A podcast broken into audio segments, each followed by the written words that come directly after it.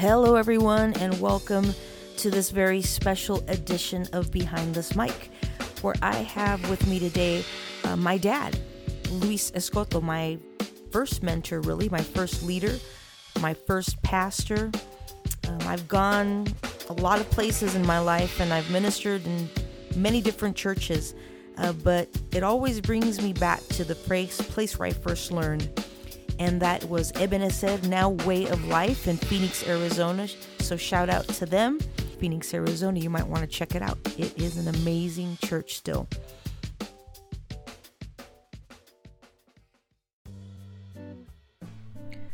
So today we're going to talk about uh, various themes of leadership. So I'd like to introduce my dad today, Luis Escoto, Reverend Luis Escoto. I am Tess Escoto, and um, just want to ask him a few questions today.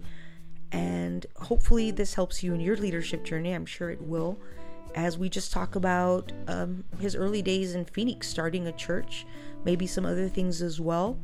But whether you are a part of a church organization or not, you you will capture some things today. I really believe it. So listen closely, and if you have any further questions for him, you can always email us at our website, which is uh, www.behindthismicshow.rocks. That is R O C K S. So, Dad, welcome today. Well, thank you. I'm so glad to be here. Um, be able to thank you, Dad. Say a few words. Um, so we've been visiting in Seattle for a while, and really, the themes just have come up my entire life. I've always asked you about the way uh, that you organize the church, uh, the way the church came to be, but I think it's good to memorialize it and kind of commemorate it and confirm it um, so that people can understand not only the people associated with now Way of Life Church, it was Ebenezer before, but so that people maybe won't go down um, the incorrect paths uh, so that they can choose wisely the first time. Um, so I guess what was what were what was really the thing that brought you to Phoenix in the first place to open up a church?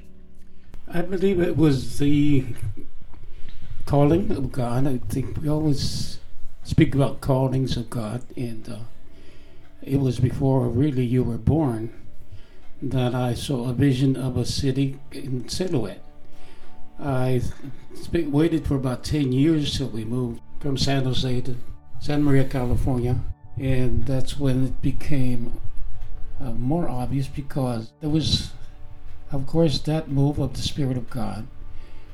And I believe that the Spirit of God calls you and will make you understand that you have a, a work to do uh, to lead a, a, people in the way that He wants.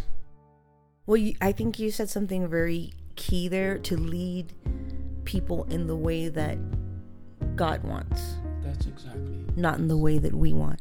And um, you know, I've heard the stories before, you know, of you know, particularly the church that you had left prior to that, um, and you know how God ministered to you and said, you know what, those people needed you, and that has always impacted my life. In fact, I've told that story to several people to assure them and say, you know, stick with it, stick with the call that God has for you and continue on because you don't know your place in it, uh, but God knows your place in it. Now, what do you have to say about continuing leadership when you know God has put you there and, you know, just continuing it no matter what?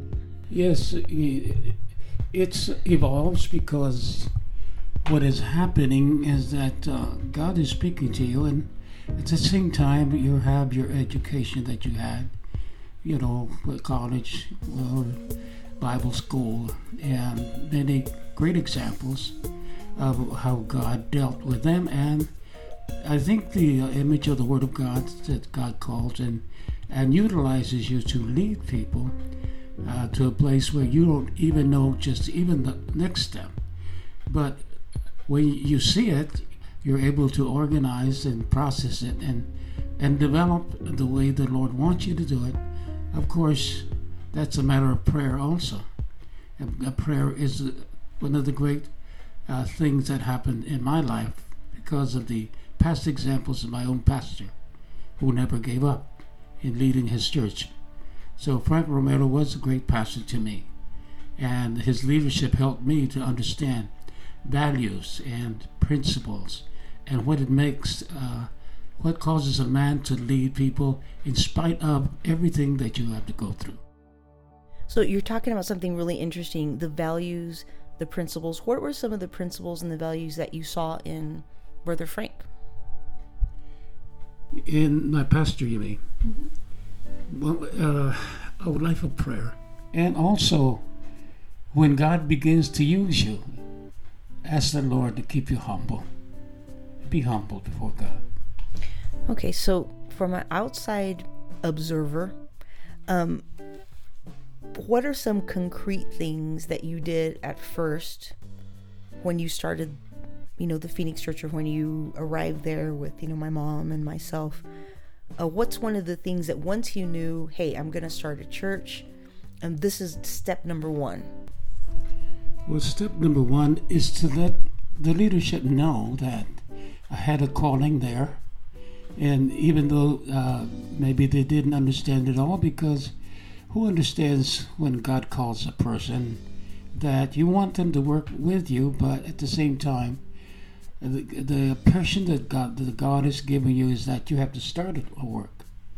That that's what He called you for, and when that happens, uh, you start preparing, of course, and finally you find that place, that land, where uh, where we got afterwards with five and a half acres then uh, the things started to unfold because every step that God gives you is, is a firm step. And once you know what He wants, you just go ahead and organize and deal with it and, and make, of course, concessions at times because you don't know everything.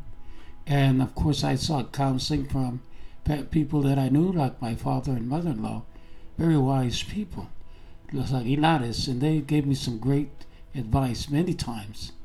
And at the same time, there were other people who had a, a, a word for me of uh, counseling that they thought would help me.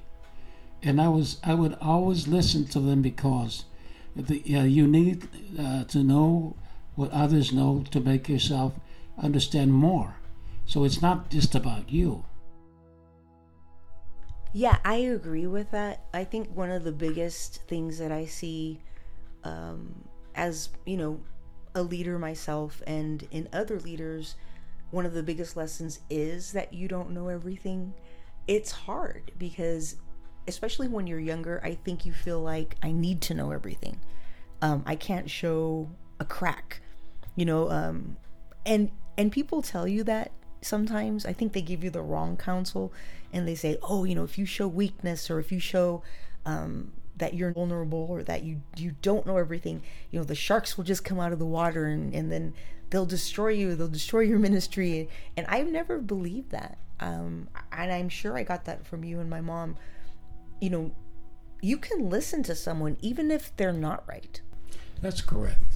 Because input is good and you have to uh, weigh everything before you make a great decision that involves other people. You're always looking for the welfare of the church and not yourself. Uh, we're called to be servants. And I think that's one of the key words.